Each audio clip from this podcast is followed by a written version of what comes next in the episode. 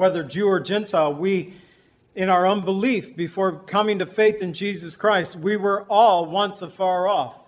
We'd all sinned and fall short of the glory of God. But now, through faith in Jesus Christ, we have been brought in. We are partaking in, as it says in verse 17, with the root and the fatness of the olive tree. You're looking too far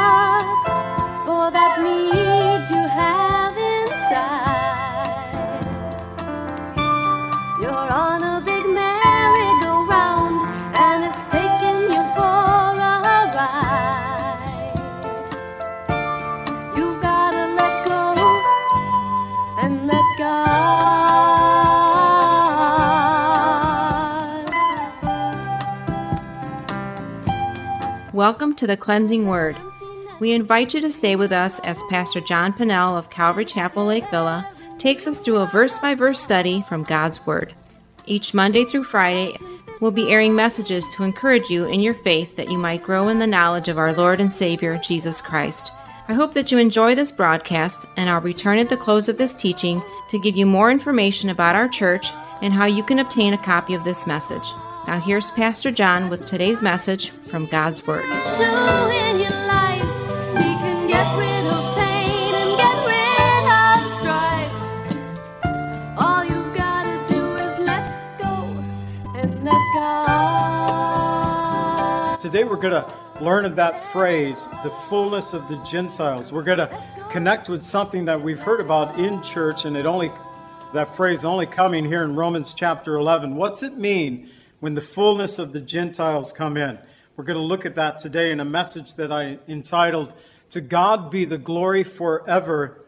I have broken this message into three sections the natural and the wild olive trees, verses 16 through 24, the fullness of the Gentiles, verses 25 through 32, and the wisdom and knowledge of God, verses 33 through 36.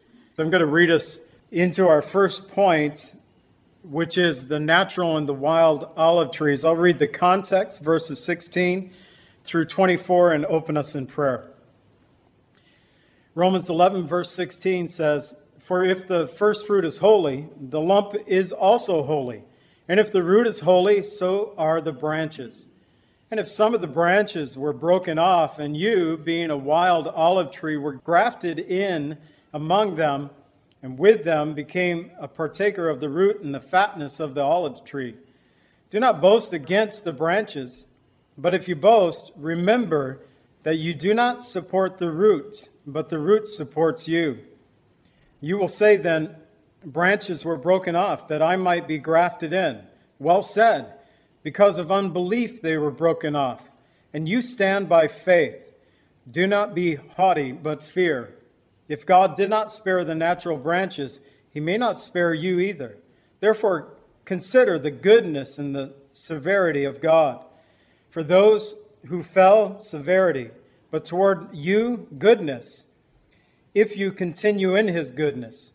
Otherwise, you will also be cut off. And they also, if they do not continue in unbelief, will be grafted in, for God is able to graft them in again. For if you were cut out of the olive tree, which is wild by nature, and were grafted contrary to nature into the good olive tree, how much more will these, who are the natural branches, be grafted in to their own olive tree? Father, help us as we go through this passage. Help to bring understanding to our lives, and help us, Lord, to have thanksgiving for the work that you're doing in our lives. We pray in the name of Jesus. Amen. So, Paul simply is talking about Jews versus Gentiles and the salvation that is at this point come to the Gentiles primarily, and the Jews rejecting Jesus primarily at this point. We know that uh, there were many Gentiles who continued to reject Jesus at this time and to this day. And at that time, there were many of the Jews who had come to faith in Jesus Christ, the apostles, the remember, and may we never forget that when we read about the birth of the church in the book of Acts, it was all Jewish at that time.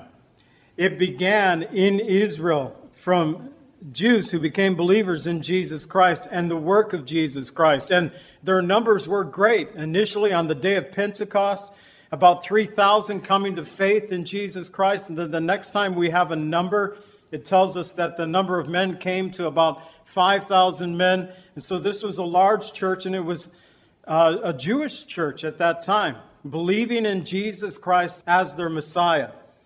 But not the majority of the Jews. They had rejected Jesus, they had uh, been part of the Lord going to the cross.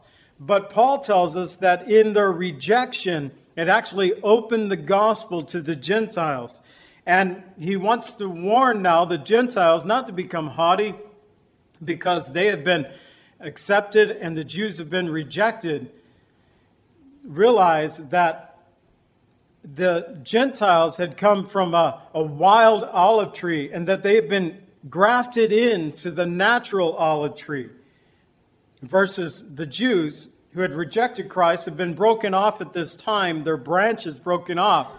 They were part of that natural olive tree, so it would be normal for them to come to faith in Jesus Christ. And that one day will happen according to the Word of God.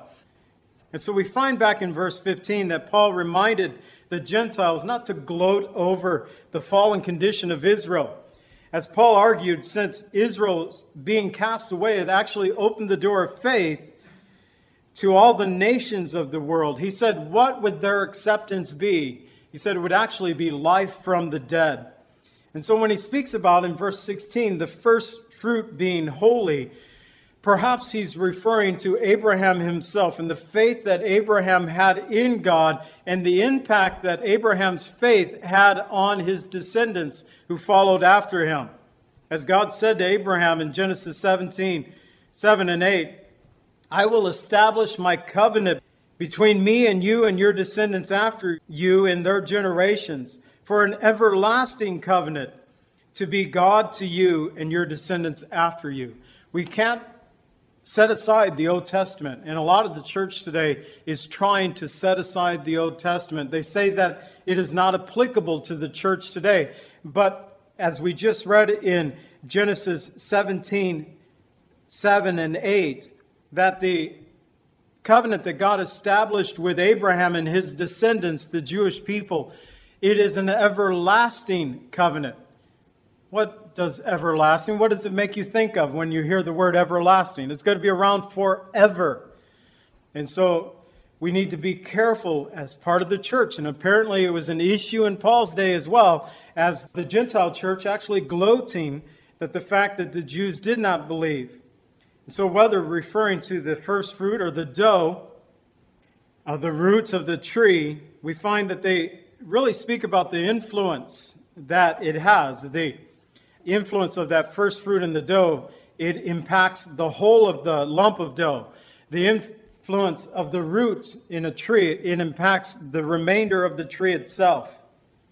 And he says in verse 17, if some of the branches were broken off, and you being a wild olive tree were grafted in among them, and with them became partakers of the root and the fatness of the olive tree.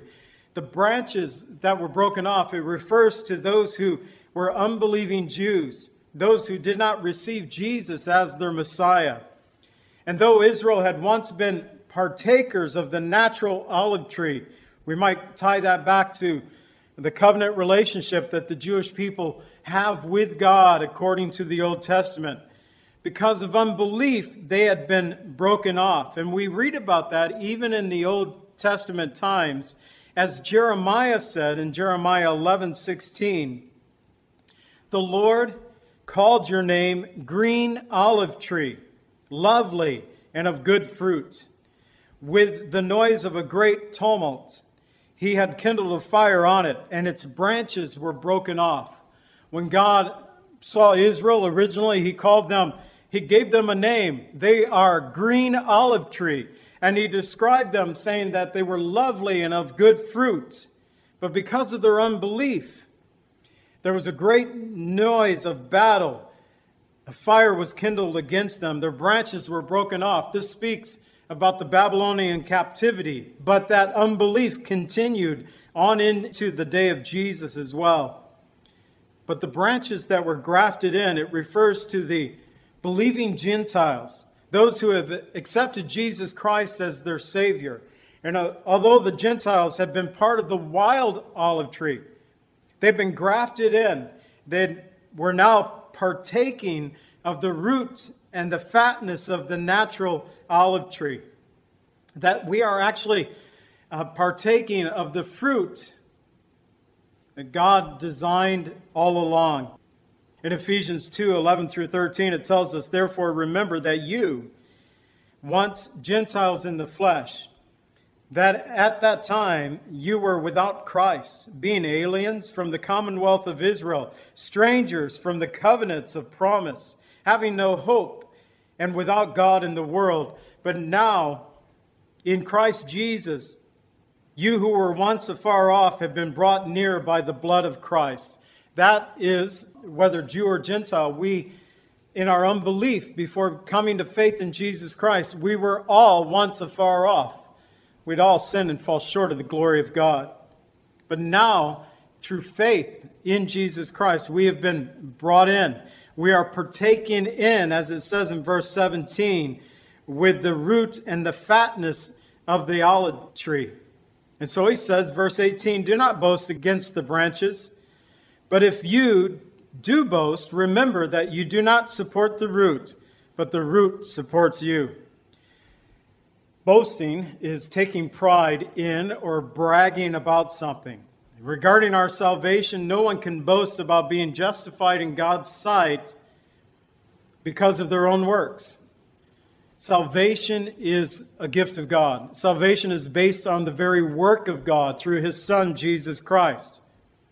As Paul said in Romans 3:27, where is boasting then? It is excluded. By what law? Of works? No, but by the law of faith. We can't boast because of our own works, because boasting's been excluded because salvation comes through faith in Jesus Christ and the work that he did, not our works at all. It's been excluded. It's a Greek word that means to shut out, to be made impossible. Because by the deeds of the law, no flesh shall be justified in God's sight. Therefore, Paul, he tells the Gentile believers not to boast against the unbelieving Jews. Don't boast about their unbelieving condition, but even if you do boast, never forget that you do not support the root, it's the root that supports you. And so he says, verses 19 through 21. You will say then, branches were broken off that I might be grafted in. Well said. Because of unbelief they were broken off. That and you stand by faith. Do not be haughty, but fear. For if God did not spare the natural branches, he may not spare you either. So Paul presents a, a possible argument of the believing Gentiles who, in their arrogance, declared that branches were broken off. The Jews, unbelieving Jews, were broken off that they might be grafted in. And although the statement is true, these branches have been broken off because of unbelief. It was there in Antioch that Paul and Barnabas were preaching the word of God in Acts 13 46 and 47, where it tells us that Paul and Barnabas grew bold and said, It was necessary, they're saying this to the Jews. It was necessary that the word of God should be spoken to you first, but since you rejected and judge yourself unworthy of everlasting life, behold, we turn to the Gentiles. For the Lord has commanded us, I have set you as a light to the Gentiles that you should be for salvation to the ends of the earth. As Paul and Barnabas went forth on their first missionary journey, they found that the Jews were rejecting the message of Jesus Christ. Paul had been one who had actually originally rejected this message. But God opened the way of salvation to the Gentiles. And as for the Gentiles, they've been grafted in because of their belief in Jesus Christ. Therefore, Paul warns them don't be haughty, but fear. Now, we need to remember this in the world that we live in today. You know, we are sinners saved by grace, and I think we should never forget this. I remember years ago when a pastor fell in his church and someone was speaking against almost joyously speaking against that fall. It should be a shame to realize, and we see it happening in our world today where pastors fall. It shouldn't be in a sense of pride or of joy. It should be a heartache to the church itself that that is the condition that's going on. And this person was going on and on about what had taken place. And I simply said at one point, I didn't quote the verse, I just said the words without giving the address. The address, 1 Corinthians 10 12. Therefore, let him who thinks he stands take heed lest he falls. We need to be careful when we go about boasting. If we think we stand, we need to take heed because we also have that capability of failure in our lives. May we never forget that as believers, we are all sinners saved by grace. That's why Paul wrote to the Philippians, saying in Philippians 2, verses 12 and 13, Therefore, my beloved, as you have always obeyed, not as in my presence only, but now much more in my absence, work out your own salvation with fear and trembling. For it is God who works in you both to will and to do for his good pleasure. And when we speak about fear for the believer, it's not to be a dread fear, but a reverential fear of God. Therefore, we should do all that we can in our power to work out or to live out our salvation before others, knowing that one day, even as believers, we'll be held accountable before God.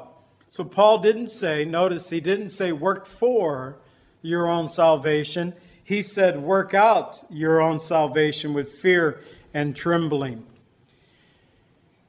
The late Matthew Henry wrote concerning this It is our own salvation. It is not for us to judge other people. We have enough to do to look out for ourselves. We are required to work out our salvation. The word signifies working thoroughly or taking true pains. Are you taking true pains? Are you working thoroughly? in the work that God has called us as believers in our lives today to walk in fellowship with the Lord. It means that uh, we are very conscious of God each and every day, not just on Sundays, not just when we show up for an hour or two here on a Sunday morning, but throughout the week, that we are constantly aware that we are children of God and that we belong to Him. In verse 22, he said, Therefore, consider the goodness and severity of God. On those who fell, severity. But on you, goodness, if you continue in his goodness. Otherwise, you will also be cut off. So, the goodness of God, it speaks about his excellence, his uprightness. Romans 2 4 tells us that the goodness of God leads us to repentance, and it's through God's goodness that we are saved. We are to continue in this goodness. We're to walk in faith. Jesus said in John 15, 4, that if you abide in me and I in you, as the branch cannot bear fruit of itself unless it abides in the vine, neither can you unless you abide in me. That we have to stay in fellowship. We need to abide in Jesus. I have a, another tree that is near dead on my property once again. As we know in the Lake County area, in this area, the dreaded ash borer came through a few years ago and and it bore into the trees, laid their eggs, and the eggs hatched, and they basically the larva went and broke the bark away from the tree itself. And so I've taken down two of the trees. I have to finish the third one now. But this week I noticed one of the branches fell on the sidewalk, so I picked it up and just cast it off in the yard. In no way am I ever going to anticipate that that branch will grow again. It's dead, and you can tell it. But even in the deadness of that ash tree, and it's partially dead at this point, there is still life there. It's amazing. It's still trying to grow. We need to be attached to Jesus. We need to abide in Jesus. We need to stay close to Jesus. Otherwise, we're in danger of walking out of fellowship with the Lord. And he speaks about the severity of God here. It's a word that means a cutting off, as a man cuts off the useless branches of a fruit tree. And even those who grow trees like that, and we have a few fruit trees in our yard itself, and there's a necessity of every once in a while going back to, to prune the trees that you can get better and more fruit. And as believers, we're to continue in the goodness of God. It enables us to produce fruit unto God. He says, if you're not found useful, there'd be that cutting away. In John 15, 2, every branch in me that does not bear fruit, he takes away. Every branch that bears fruit, he prunes, that it might bear more fruit. So, even as believers, as we walk in fellowship with God, God is doing that pruning. He's working in our lives in such a way that we can become not only fruitful branches, but bearing more fruit. How many want to be fruitful unto God in their life today? How many want to bear fruit, more fruit unto God, to see the Lord do a greater work? Well, it comes through that pruning that He does in our lives. And as a vine dresser, God cares for His vine. He takes away the branches that are not fruitful. He prunes the branches that were, that they might produce more fruit. He clears away, if we're talking about a vineyard, he clears away the gray. It actually refers to a dead branch that the vine dresser can actually rightly care for the healthy branches. And thus, the pruning of the good vines or branches, it helps them to produce more and healthier fruit. So God says in verses 23 and 24, and they also, if they do not continue in unbelief, will be grafted in for God is able to graft them in again. For if you were cut out of the olive tree, which is wild by nature, and were grafted in contrary to nature into the cultivated olive tree, how much more will these, who are natural branches, be grafted into their own olive tree? So the Gentiles, they came from a wild olive tree. Anybody got an olive tree in their yard around here? No, we don't. So we probably don't understand this. I didn't either. I read it in a few commentaries where Paul is saying, you contrary to nature. And so the practice of grafting in, this is reverse of the actual practice. You don't take a branch of a wild tree and graft it into a good tree. You take the branch of the good tree and graft it into the wild that it will produce a good tree. So it's actually reverse. That's why he said contrary to nature. This is not the practice, and they would know there in the Middle East about olive trees and how things were done. They would know that you don't take from the wild and graft it into the natural or the good or the healthy tree, but in reverse, you take the healthy branch and graft it into the wild. And so all he's doing is making a point to the Gentiles. First of all, you guys were not a natural fit whatsoever, but God still worked in your lives. Now think about the Jews who actually came from the natural tree. How much easier would it be for them to be grafted in? We might say that the Jews would be a natural fit in the kingdom of God, unlike the Gentiles who were not a natural fit. But God was able to graft them in. And if God is able to do this to unbelieving Gentiles, I'll say like myself, how much more could he accomplish this through those who are of Jewish and believed? So, as believers, we've been grafted into the natural olive tree of faith. We thank you, Lord, for your word and for what it teaches us.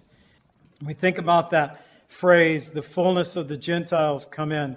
And largely here in the United States, Lord, the church is made up of Gentiles just like in Rome that Paul was writing to in his day. Paul shared nearly 2,000 years ago that one day that number of Gentiles will be complete. And the fact, the Lord, that we still remain, that uh, the church still exists, largely that of the Gentiles, it means that the number has not yet been made complete. And so, Father, those who are believers today, we are all part of that number of the, the great church, uh, the capital C of your church, Father.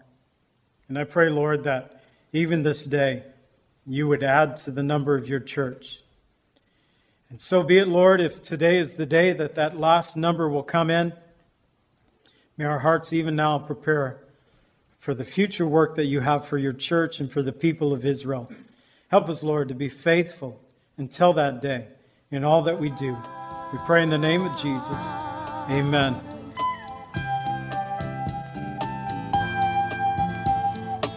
Calvary Chapel is a fellowship of believers in the Lordship of Jesus Christ. Our greatest desire is to know Christ and to be conformed into his image by the power of his Holy Spirit. If you would like more information about Calvary Chapel, or if you would like a copy of today's message, please contact us at 847 265 0646. That's 847 265 0646. Thank you so much for joining us today, and may the Lord richly bless you as you worship Him today.